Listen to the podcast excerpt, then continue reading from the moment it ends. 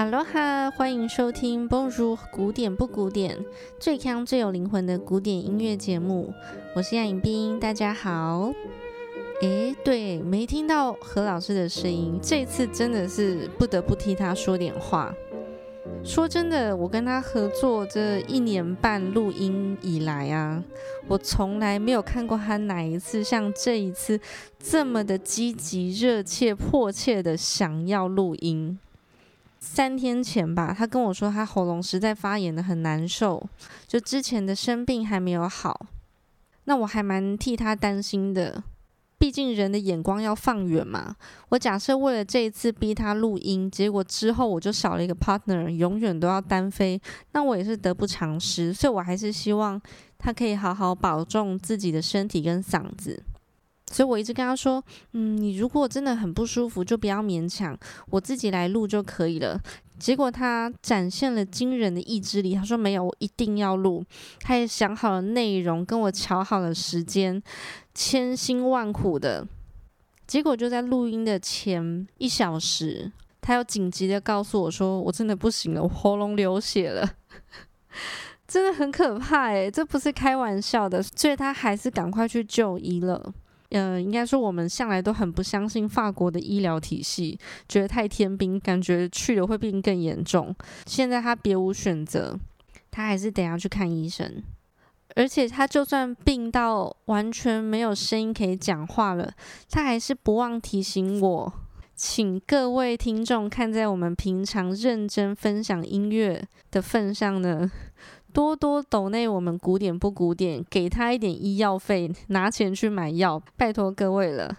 那我们有收到一些海外听众的反应，所以我们近期增加了海外信用卡也可以抖内的捐款方式。何老师的病会不会好，就看大家的造化了。所以说啊，这个真的是造化弄人，老天爷总是这么的爱开玩笑，这么的讽刺。平常何小姐呢，爱录不录的，但是真的剥夺了她录音的能力的时候，她比任何人都更想要来录音。所以我今天要介绍一首，我觉得一样是很讽刺，有点趣味又无可奈何的曲子。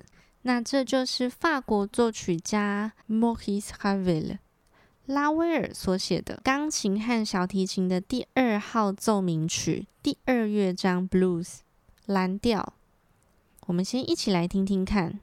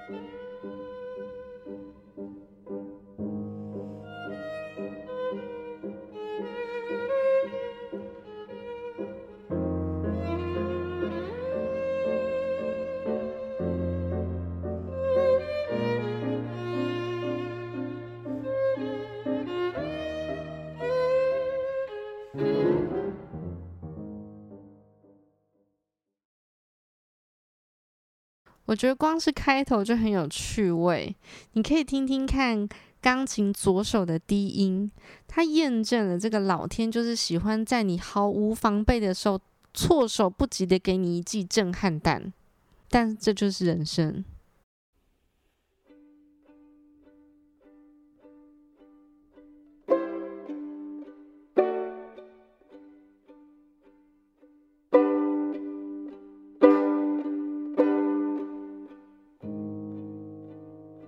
左手加入了，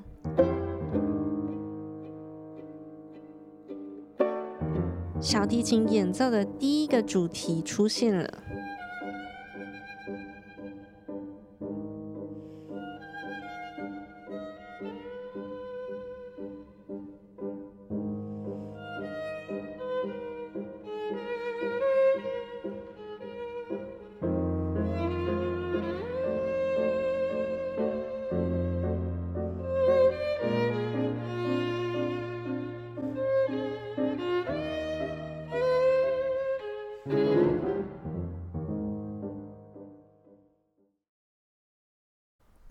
个结尾是不是很法国呢？前面这么认真的论述铺陈，最后你想要等一个答案，等一个结尾，这个句尾通常是最重要的。结果他就这么给你一溜烟的溜走了，你实在是莫名其妙，丈二金刚摸不着头脑欸。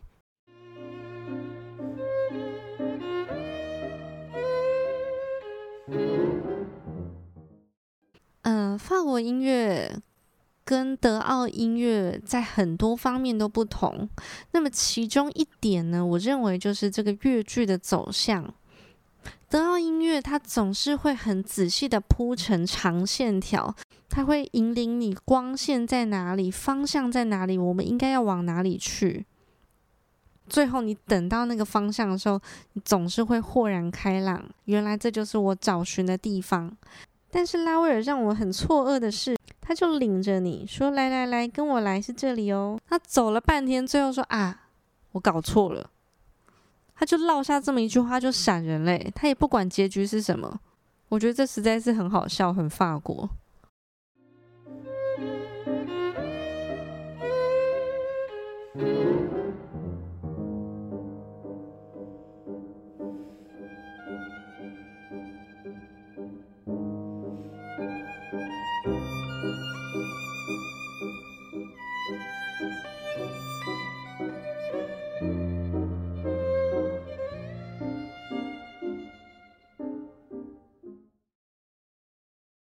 乐句的一开始呢，他会煞有其事的告诉你来咯，我来咯，结果走到了句尾，你想要得到一些答案，没有答案，重重的提起，结果轻轻的放下，你好像被音乐摆了一道。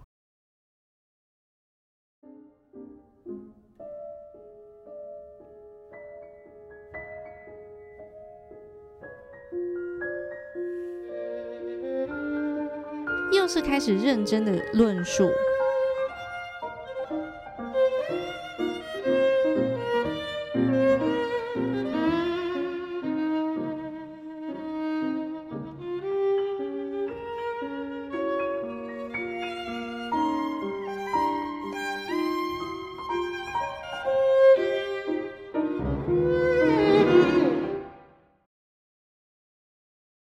没有答案。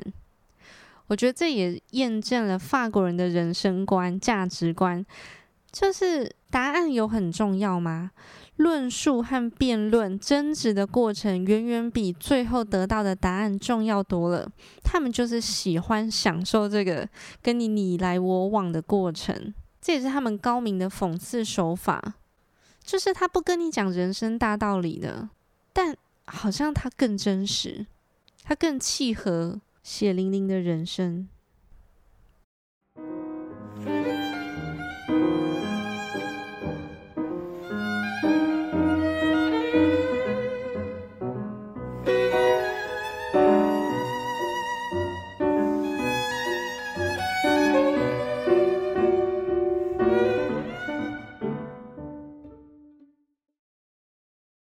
接下来钢琴会演奏第二个重要的主题，在这首曲子里面，钢琴站出来讲话了。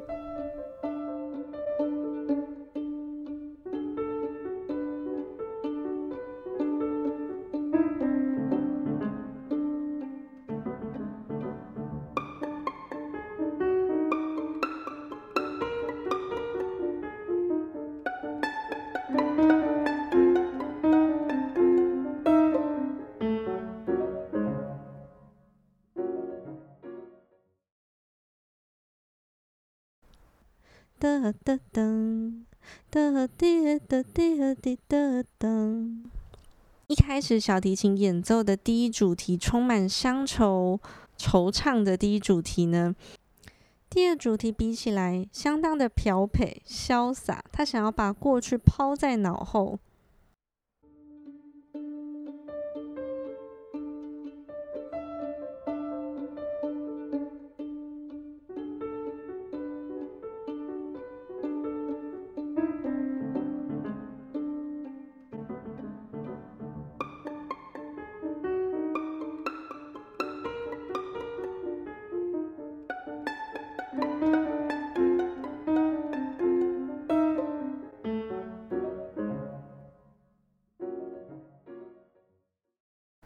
拉威尔在这首曲子里面呢，大量的使用了小提琴的拨奏，这是由于他在创作这首曲子的时候，很明显受到了美国爵士乐和蓝调的影响，所以这个拨奏呢，其实是在模仿当时爵士乐很常使用的一种叫做斑鸠琴的声响。那其实我觉得除了模仿斑鸠琴之外，这个拨奏实在是使用的惟妙惟肖，因为小提琴如果用拉奏的还加上抖音，那这一切就太堂而皇之了。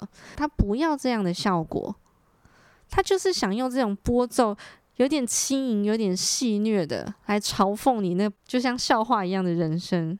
小提琴拨奏和钢琴会轮流用卡农曲式演奏第二主题。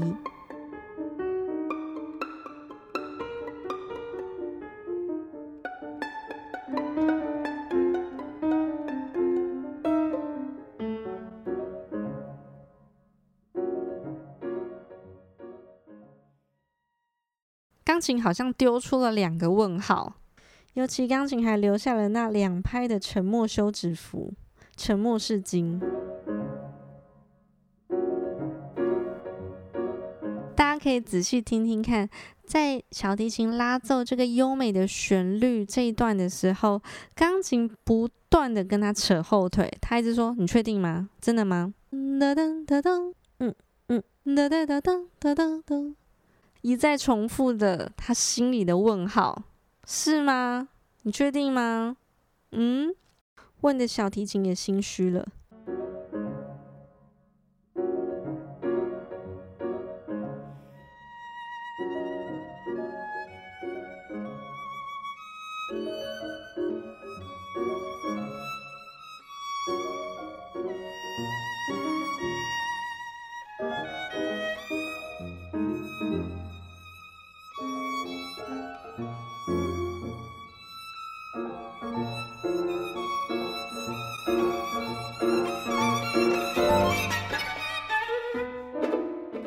又是一团乱的一个句尾，好像跌了一跤。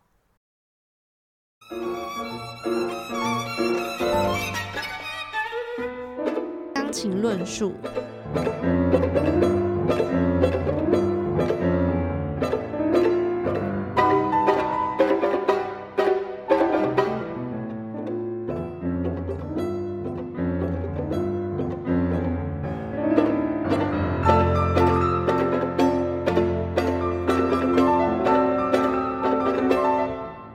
小提琴把话接过去，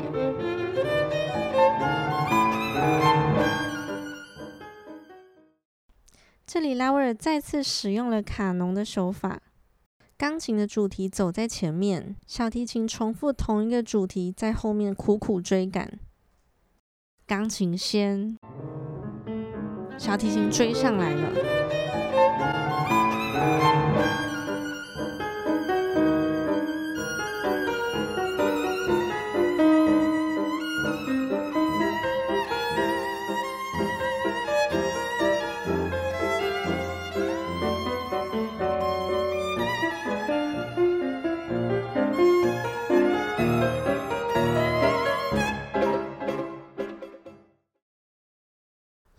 实在是一个复调式的大师，他最喜欢用这种复调式。什么是复调式呢？就像是一个人可能在 G 大调，另外一个人在 F 小调，2个人根本是平行世界，结果他们却可以同时相安无事的运转，却又藏着说不出的诡异。在这个段落呢，拉威尔让钢琴和小提琴使用着2个不同的调式，同时演出了第一主题和第二主题，实在是很像各说各话。可是偶尔2个人的各说各话又会产生一点交集。我们这次可以先仔细听听看小提琴在高音处所演奏的第一主题。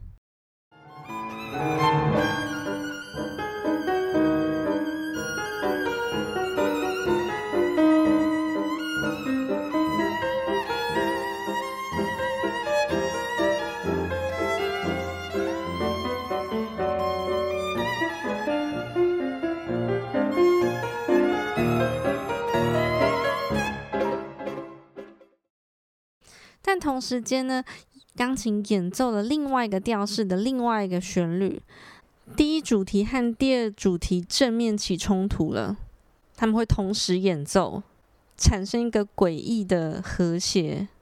这次一起来仔细听听看钢琴在中声部所演奏的第二主题。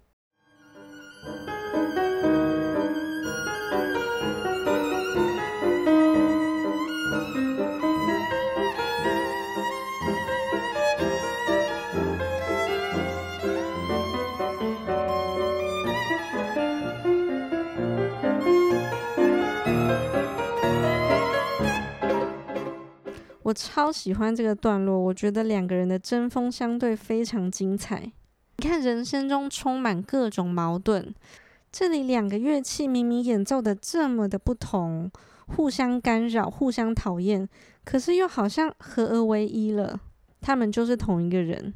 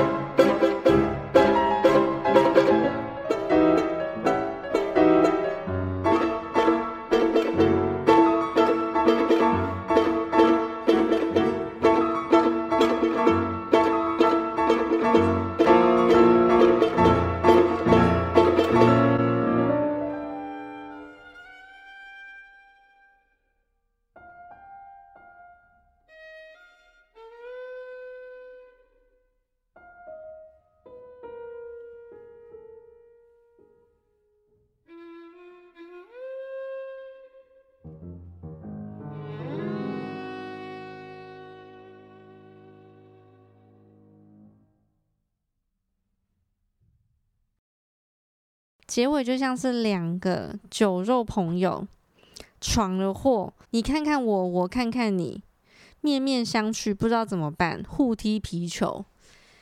一开始呢，钢琴先把球踢给小提琴，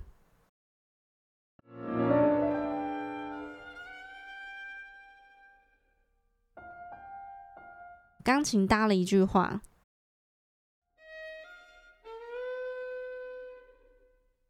他们把问号丢来丢去，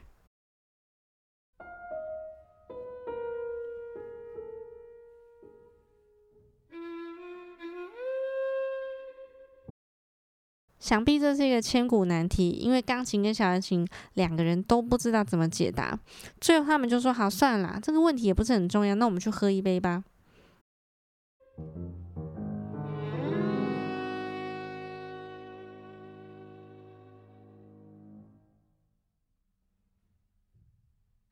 所以又是这样子不了了之的法式结尾。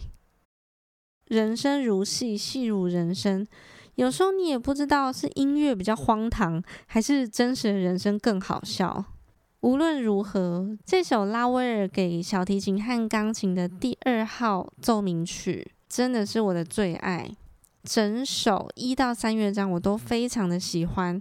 第一乐章描写的那种疏离冲突，想要融合世界却不得其门而入，尤其表现了我认为拉威尔那种故意表现的离经叛道，可是其实很渴望归属的一种性格，非常吸引人。